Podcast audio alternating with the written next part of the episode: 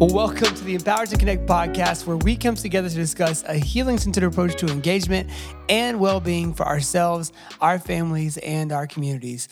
I'm JD Wilson, and I'm your host. And today on the show, we got a special treat for you. We've got Dr. Jim Henry, who's the professor and project director from the Children's Trauma Assessment Center, or CTAC as it's called, in Western Michigan University. Um, Dr. Henry has been um, doing this work of uh, running assessments for kids who have experienced trauma for um, years and years and years and years. And uh, in, in my experience in talking with him and in hearing him teach some um, a few weeks ago, I have not heard a person speak on how to be present with kids, how to hang in there, how to process um, incredibly hard things that you might hear from a spouse, a parenting partner, a friend, um, a brother, sister, aunt, cousin, um, one of your kids, uh, somebody else's kids. I- have never heard someone speak about how to be present in the face of um, hearing such difficult things as Dr. Henry was able to communicate. Um, there's a saying around CTAC that Jim loves the kids, and uh, you will hear why as you listen to the episode today. Um, one of just the most um, interesting, warm, loving, just great people we've had on the show um, ever before. We love all our guests, and, and Dr. Henry is no uh, no um, change from that. And so I will say, uh, buckle up for just a great episode uh, talking about the power of being present uh, with your kids and how to walk through that well. So, without any further ado, here he is, the one and only Dr. Jim Henry.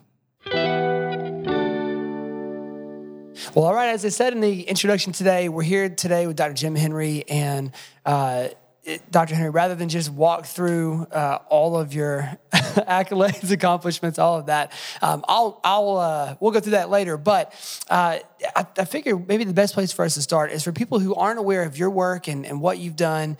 Um, why, why, don't you kind of share with us uh, what you do, and then we'll get into how you got there. Okay. So I had spent 17 years in Child Protective Services as a worker and supervisor, and as you can tell if you're seeing me anyways that i'm an older man. And so it, trauma was just beginning to be uh, an awareness. And the work of bruce perry was beginning to take hold about the impact of trauma in the brain. Yeah. And so when i was in cps i really wanted to continue to be with kids. And i knew if i went up the hierarchy of Department of Health and Human Services that that would take me away from kids. And kids are my soul, and families, and working with families. And so I got a PhD while I was a CPS supervisor. And when I received that back in 1994, my goal was to become a professor, but really not to be a kind of a typical professor. I wanted to start a trauma center for kids that looked at the impact of trauma on neural development and relational, emotional, and psychological development. And so when I came and was hired as Western Michigan University to be a professor, where I'm still now, that goal was how do we do this? Because what I was most interested in is how do we give the information to the people that matter? Mm-hmm. And the mm. people that matter the most are the caregivers, the parents, yeah. because I always say to our caregivers, you're the most important person in that child's life. It's not yeah. me. People wait a long time to get in here, but I'm only here to help put puzzle pieces together. You're here to live and give your child that connection and to build the resiliency that he or she needs. Yeah. And so in that process of starting the center, we wanted to make it um, transdisciplinary. So we connected with a speech and language professor, an occupational therapy professor, a physician, um, and a clinical social worker. And in 2000, we started on, you know, it's amazing. You know, we got $20,000 from a small grant, and I thought we were rich, of course. All right when you have dreams and somebody gives you money for those dreams, it's like, wow, all right, all right, we can do anything. Yep, yep. So very quickly, um, we formed this team of the five of us, and uh, it was amazing in the sense that we had never only two of us had worked together but it the synergy was amazing. And between us i think we had 135 years of working with kids who had experienced either trauma or maltreatment. And so when we met and began the process i'm one of those very passionate people that if we have $20000 that we want to start tomorrow we can't wait a day. And so fortunately there were better heads in the group who said all right we need better planning. And so um, and our physician, who I love dearly and is still with us today, 21 years later, you know, he just kept saying, Jim, if we mm. build it, they will come. Mm-hmm. All right. Yep. That. Mm-hmm. And so we opened up in February, and uh, we have never, ever had a day that we didn't, when we were doing assessments per week, um, that that wasn't filled and beyond. So wow. it was clear, and Mark's vision was correct. And so now, as the director of the center since its inception, in 2021 to 2000 um, and now 2021 it's we've expanded tremendously in terms of sphere of influence yeah. right um, and we really um, see ourselves not merely as a trauma assessment neurodevelopmental service center but we also see ourselves as an advocacy center and so yeah. by that i mean that when a kid tells us their story, then it becomes our responsibility, as TBRI would say, for voice and choice to speak that voice, um, yeah. to empower that voice, yeah. to be able to have other people hear that voice. And so um, a lot of our work revolves around doing the assessment and then working with the subsequent systems, whether that be mental health, whether that be DHS. Yeah. Uh, judges, um, a variety of things. And so, yeah, so that's kind of, and in this process, we've been very fortunate to receive significant amounts of money for federal grants, yeah. um, just of that spread of this word of trauma. And now the receptivity. And most recently, in the last five years, we've really focused on schools. Um, as places to build trauma informed classrooms. Mm, and great. so that's been a um, I think in the last five years, we've trained probably about 20,000 teachers and principals and, and staff to be able to say, so how do we look at this child's behavior through a trauma informed perspective? And right. certainly integrating TBRI into that process. Yeah. Uh, so, anyway, that's a kind of a brief overview and uh, yeah. just to kind of give you an idea of, of what we do. So, Jim, a lot, a lot going on in the last 20 years is, is what we just heard, right? And uh, you, you, guys have just been going. And one of the things that you said toward the end, I, I think was um, striking, just thinking about, uh, you know, the nature of your work is not where you are uh, just coming in and hearing family success stories and stories of, you know, kids' greatest achievements and, and triumph and all of that, right? Like you're, you're getting to sit with families and, and kids in uh, some of the most unspeakably difficult moments in life. So without us going into the um, traumatizing listeners in the process of taking them through the, the depths of what you've heard, a lot of sexual abuse cases, a lot of neglect cases, all of that.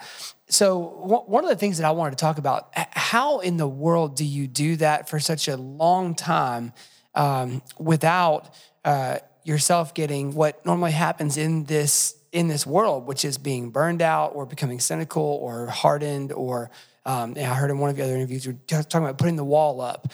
Um, and, and you've got a pretty specific process behind that. Would you mind talking about that for a few minutes? Sure, sure.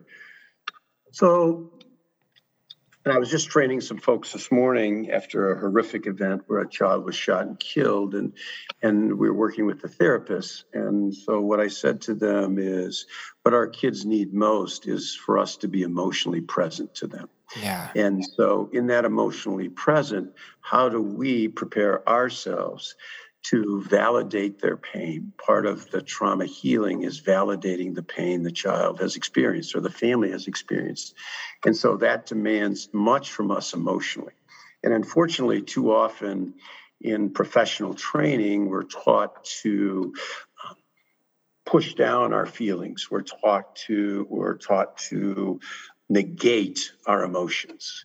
And yet our emotions are part of our humanity Right. And what our kids need most is not our knowledge, they need our humanity. And that humanity is being with their story and holding that in a relationship where they feel listened to and understood. And I think that's a really important recognition that our kids can't trust right away, many of them who've experienced trauma, but what they're looking for is someone to understand them, to yeah. validate that internal experience. And so, how and what I've been able to do from the teams I've worked with and the my own individual work is to say that this is sacred work. I mean, anytime you have the time, chance to work with a child and a family, to give them a chance to be all who they can be, um, that is sacred. And yeah. in order to come to that work, I've got to bring myself and my whole self, not just my knowledge, but my heart, because that's what creates relationship.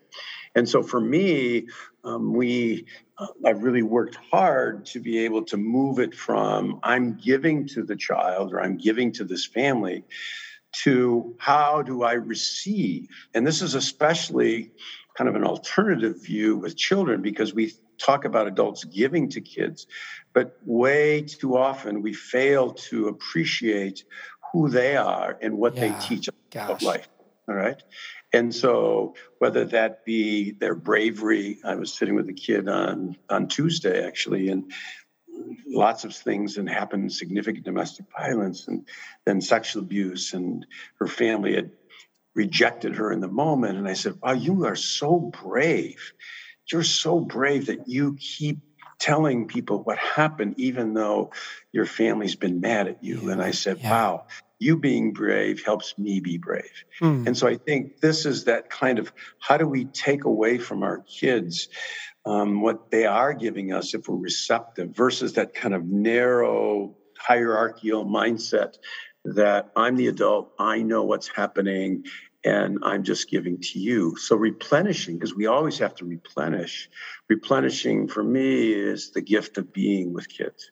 And I always say I have the best job in the world because three to four days a week, I'm trying to change systems for our kids through training and advocacy. And then the fourth, the last day, I get to sit with kids and they always humble me and they always give yeah. back to me. Yeah. And it says, this is why we do this work because there's great meaning and value. And when a child looks at you and says, wow, you really understand what it's like to be me, there's this sacredness that transcends self. Mm. And that child walks away with a different experience of what an adult can be. Man. That that resonates so deeply with me. Um, and we talk a good bit here on the podcast and in other places with ETC about allowing our children to invite us on a journey with them. And I feel like that's so much of what you're echoing there, that it isn't really about us helping them and sort of moving on, but it's about really sitting in that space with them and allowing ourselves to be changed and transformed in the process, right? And that beautiful idea of just transformative experiences together. So I appreciate you for saying that, and that that speaks deeply to me.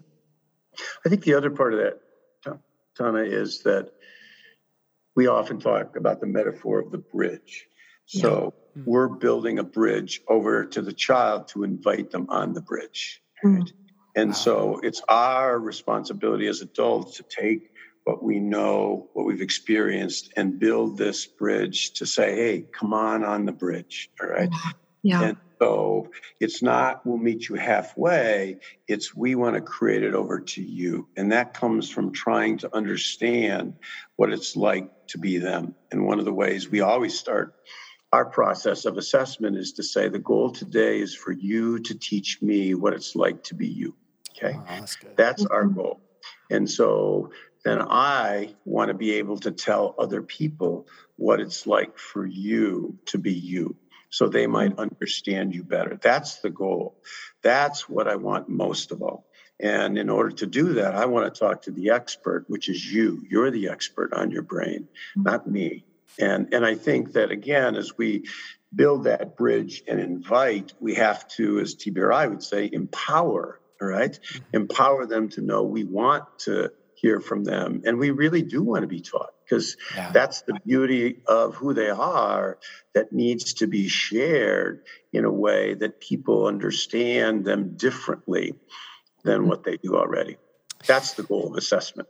So I'm wondering, Jim, I, you know, what you're saying it just sounds like anybody can do it. I'll just, we'll just be nice to kids and just let them teach you, right? It's fine. Like that, that's, that's all there is to it, right? So I, knowing, knowing a little bit more about your work, like, you know, in the beginning of your journey, you talked about Bruce Perry's work and, and just beginning to understand the brain work. If, if you will take us into kind of the nerd world for a moment and just, will you break down some of, some of the brain science behind why you guys have the approach that you have? Mm-hmm. Sure. And it's interesting. I was talking to a parent today, this morning, literally, and we were talking about what's happening in her brain, right?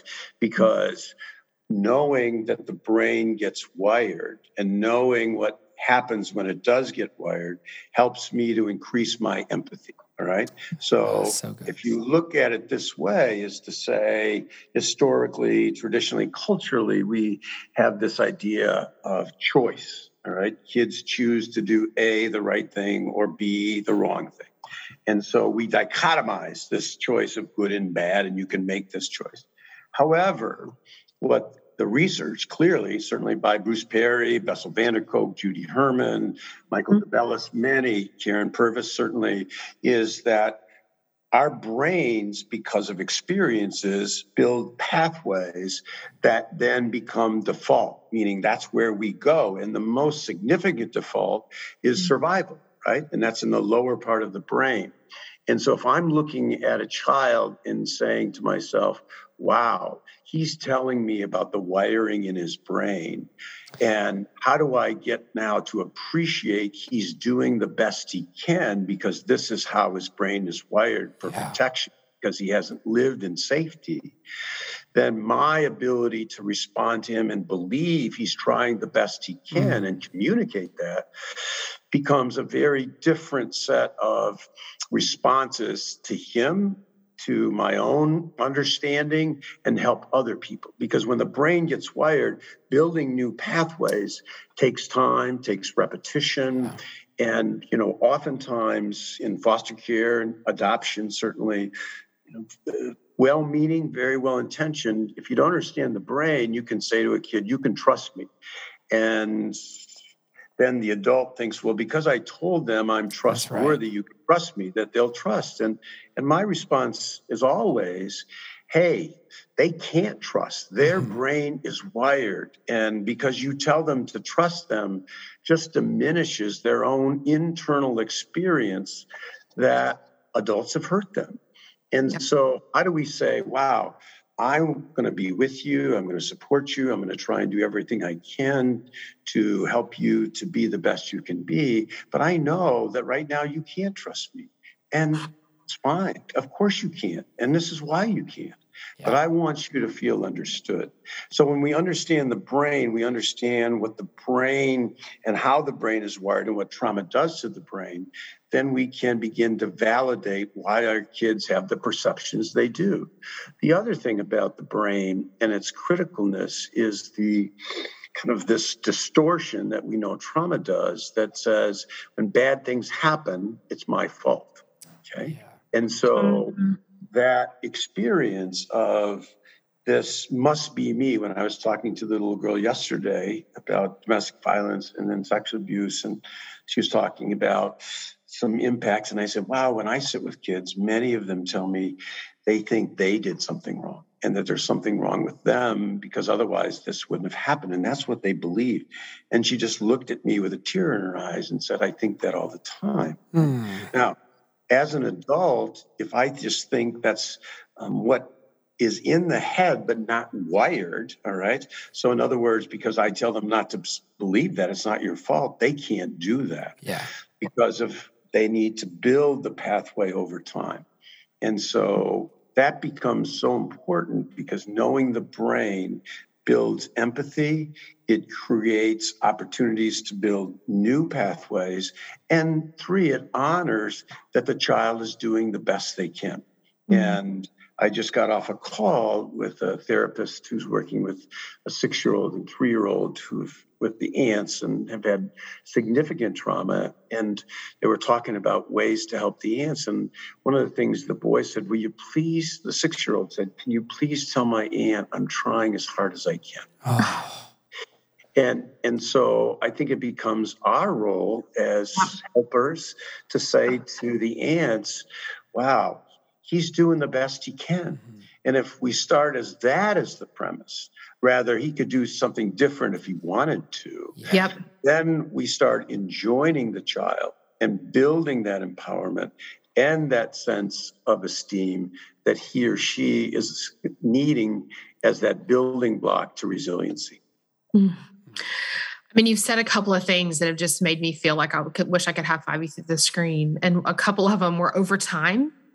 Like when you said over time, it's just, mm-hmm. you know, I thought, oh, that's it. And so many parents and caregivers, myself included, you know, we forget that in yeah. the day to day nitty gritty yeah. of just, you know, one thing after the other. The fact that like rewiring the brain mm-hmm. happens over time.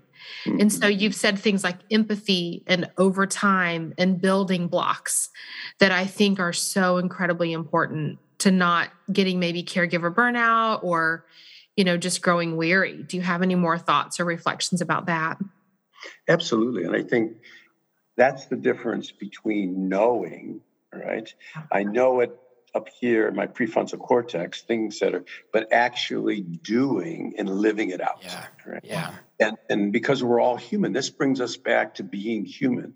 Yeah. I said to this adoptive mom today, who's really struggling with her child very significantly. She's nine and many things, complex trauma, and, and um, really, really wanting to. And I just said, you know, we have to be honest. In my experience with adoptive parents, that sometimes you get so overwhelmed that you have to disengage, mm-hmm. that you have to emotionally pull back. And I want to give you the grace to do that as a human being, not in judgment that I shouldn't have this.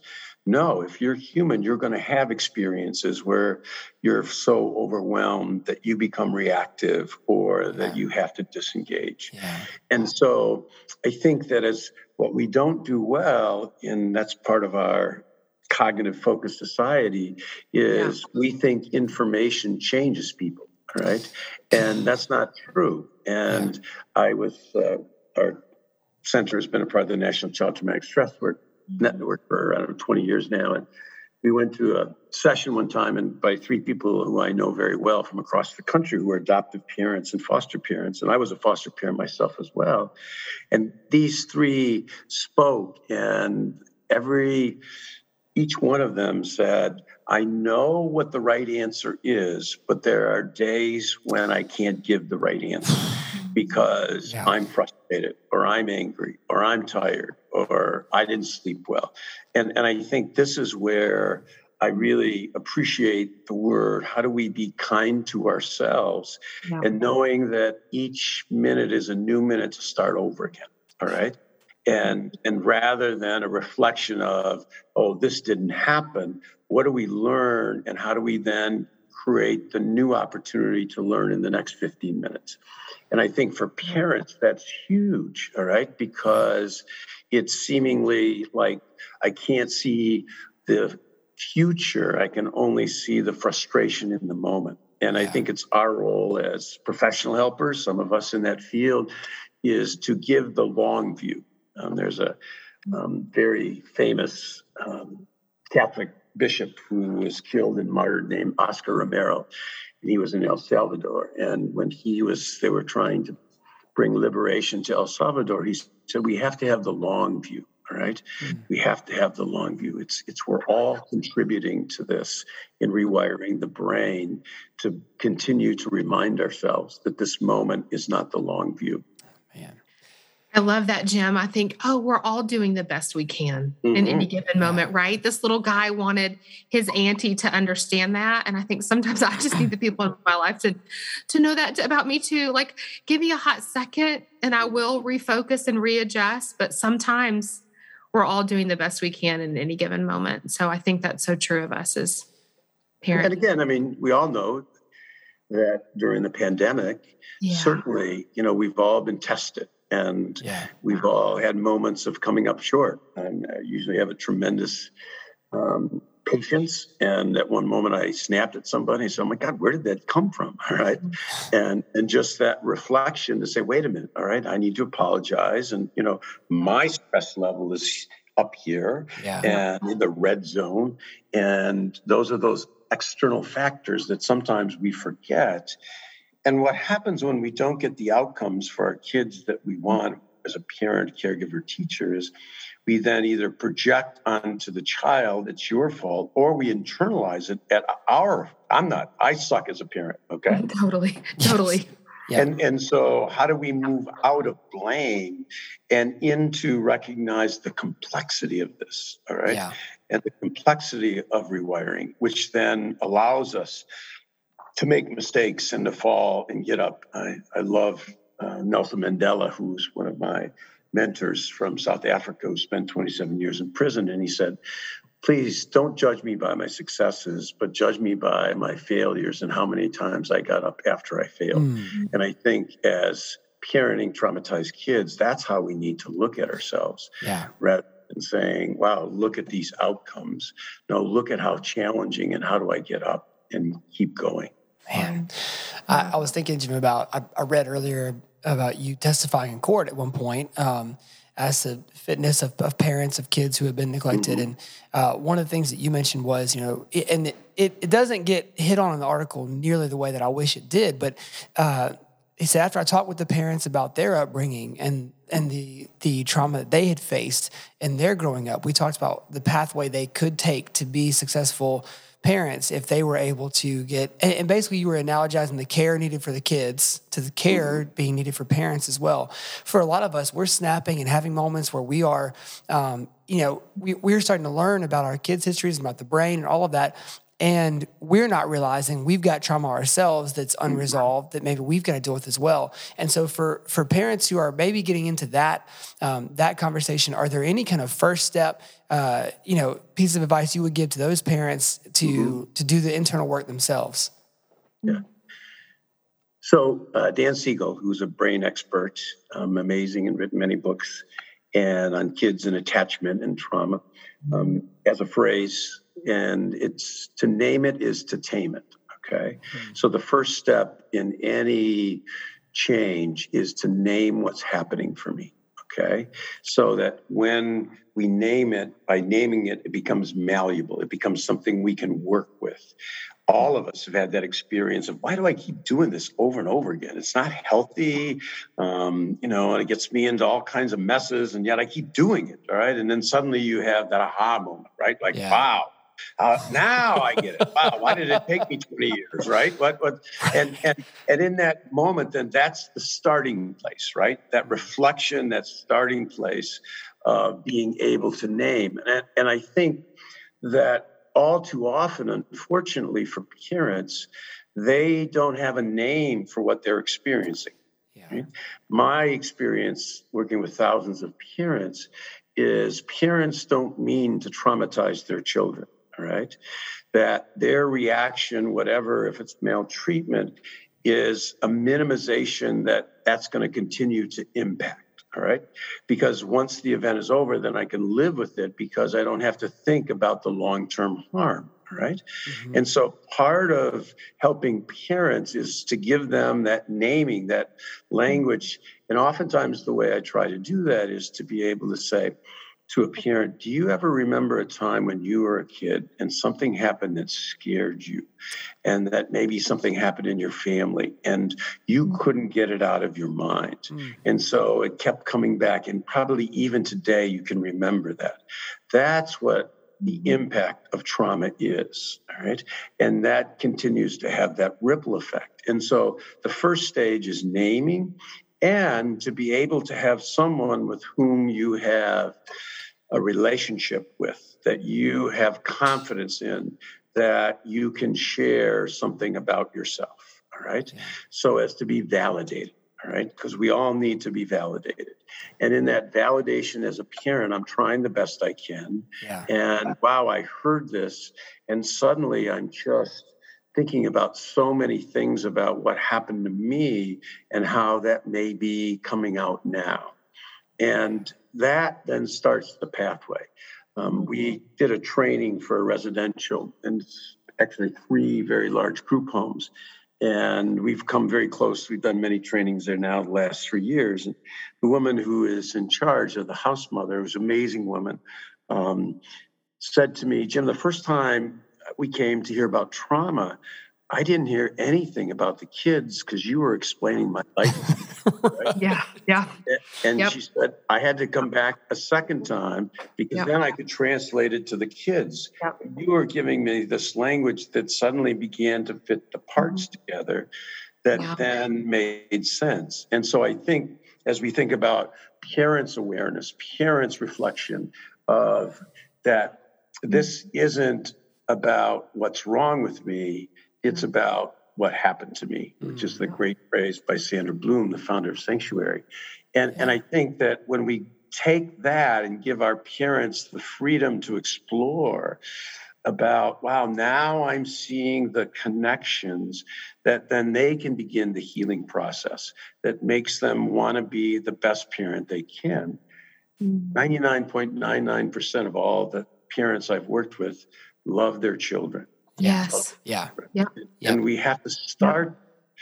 We have to start with their love and say, I know you want the best for your child. Now, we may not agree what you think is the best and what I, but I want to honor that intention in you that you do want the best. Yeah. And sometimes we don't know how to get there. All yeah. right. And when our past mm. trauma affects that, then it really makes it so difficult. And then I get overwhelmed. Lots of times after we watch parents with kids and they do activities we give them to do out of Theraplay, and, and parents will say to me, you know, if I say to them, wow, you did really good with the task, but I didn't feel a lot of nurturing um, or engagement. And they often will say, you know, I know how to do the tasks, right? Mm-hmm. but I don't know how to be relational. I never experienced being relational yeah. growing up. Yeah. And I don't have that well to dip, to dip from to give. How do I be relational? Which is always again that kind of question, that starting place. But I mm-hmm. think, you know, we too often move to criticize parents and don't under, seek to really understand them and start from the most important place, which is your love for the child. And I know you want to do all you can. And then that brings us doing a journey together rather than me criticizing and, and saying, you know, look what you did. No, yeah. I know you don't want to hurt your child. Yeah. Gosh, that's so good. Um, well, I think there's there's one thought I had uh, that I wanted to to ask you about. Um, you know, for for a lot of us who uh, are parenting kids who've experienced trauma or loss, there there are some uh, big things that are shared with us from time to time and, and feelings that we may not be prepared to have heard or felt. Um, and I know that, I mean, you were just speaking to it, but for, for all of the parents who are, are listening today, like we, we are, we're showing up to the fight, right? Like we're showing up ready to go. Um, and then occasionally we, we catch a haymaker we weren't ready for. We catch something that, that knocks us on the floor. Um, and one of the things that I've heard you say before is that, um, you, you talked about uh, CTAC being built with with the the head and the heart, um, mm-hmm. and that there's a process that you and your staff do every day of kind of debriefing what you heard because you, you don't want the wall to go up and, and you want to make sure that um, over time you're able to process. So for those of us who are, are we're going to hear something uh, today, a feeling that's too big or, or relive through something that was a really, really tough experience, how do we healthily sort of debrief as, as parents, caregivers, and how can we do that for our, our fellow parents kind of in our community as well? So I appreciate that very much, JD. I think that what we've learned at CTAC is that we have to process the heart, all right, and that we have to process and hearing those things that, you know, for me, I always know when I'm feeling that deep hurt from the child because I get a lump in my throat, all right. Mm-hmm. So I'm a lump guy. We all have different ways our body tells us, and yeah. so whenever I get that, which is often because of the stories we hear, I say to myself, ah, I'm so thankful I have it back because I don't mm. want to lose that. All right. Even though it becomes something that's held and you feel the hurt. But then the second part of what it is is say, okay, when I'm done sitting with this child or this parent, then I need to come back and to put it out there with my team. All right. I need to give voice to it. All right. Because giving voice gives me power. All right. Because I'm naming, as I said, Dan Siegel said, naming is taming. Yeah. And so for, for parents, especially maybe when it catches you off guard, and you know, what I tell parents all the time is you're the most important person in that child's life. Mm-hmm. And the the, the most challenging part of therapy is we're putting telling a therapist on the therapist's time, not the child's time. All right. Mm. And so it's 10 o'clock on Tuesday. And so I have my therapy appointment. And so now I'm going to load. Doesn't usually work that way with kids. But yeah. no, now it's 10 o'clock at night and I'm putting that kid to bed. And that kid looks at me and says, This reminds me of. Yeah. This reminds me of. And yeah. so in that moment, then suddenly this comes out. And I say, that's so important that you create the safety, but you never know when it's going to come out. Is it? I've had so many parents tell me it's the car ride, right? It's when yep. he and I are in the car, and yeah. suddenly it's wow. And and what we often do that really. Mm. Frustrates me is that we say, well, this is for the therapist but the reality of no this is for you. That's right. Yeah. and, and this is because of what you've created. And all that child needs is you to listen and to validate. Yeah. and that becomes a sacred moment of you joining all right? So how then what does a parent do? Wow then i've got to go back to my spouse significant other my friend my mom my whoever and say yeah. i'm hurting right now I got a name. I got to tell you, I want to be vulnerable. I, I got this heart. I don't want to close it down. I want to yeah. open it. Yeah. One of our mottos at CTAC is how do you open your heart as wide as the sky? And the number one way to do that is by embracing the pain of others and my own and not being afraid of it. And so I think communicating JD becomes really important because mm. the more I hold it in, the more then I seek self protection from mechanisms of I'm not going to feel anything. All right. I'm not going to allow myself, and then it won't yeah, hurt so bad. That's right. And and that's where we pull up, as you said earlier, the wall rather than building the bridge of invite, invite so that I can come back and do it again. Yeah. Good. It, it feels like, you know, how, how do we keep empathy? And you know you said something and i i did sort of chuckle. It wasn't meant at all in a dismissive way but there are so many times like when you're living this day in and yeah mm-hmm. just at the end of the day i'll say to my husband I'm like that was not on my schedule for today. Like I did not have that hour marked for that conversation that i think it's why i sort of say that word invited that like mm-hmm. that that child is risking in that moment mm-hmm. a as you said sacred invitation yeah mm-hmm.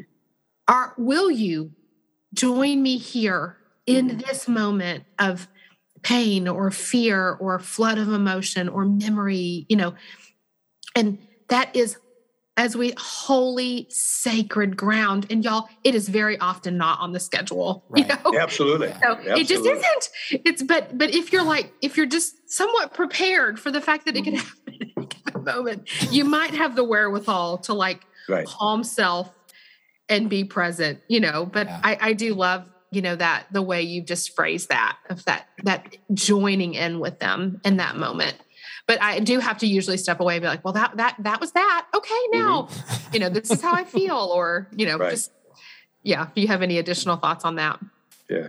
Well, yeah. And, and again, I think it goes back to um, TBRI when you talk about nurture and structure, right? Mm-hmm. And and I, I love that you know if child needs nurture and we don't give them nurture, we fail them to grow. You know, That's right. And, and if they also need structure you know we fail to help them develop and and yeah. i think that you know we all kind of lean one way or the other all right mm-hmm. so i'm a nurturer yep. all right i've always been a nurturer and yep. so um, my colleague is very much a structurer and so we always have these great moments of how do we bring these two together because both yeah. are needed and, and that's where we expand our own map of the world to say that, wow, I, I need to learn more about this and do this better. And you may need to learn more about that. And Sometimes it's scheduling, right?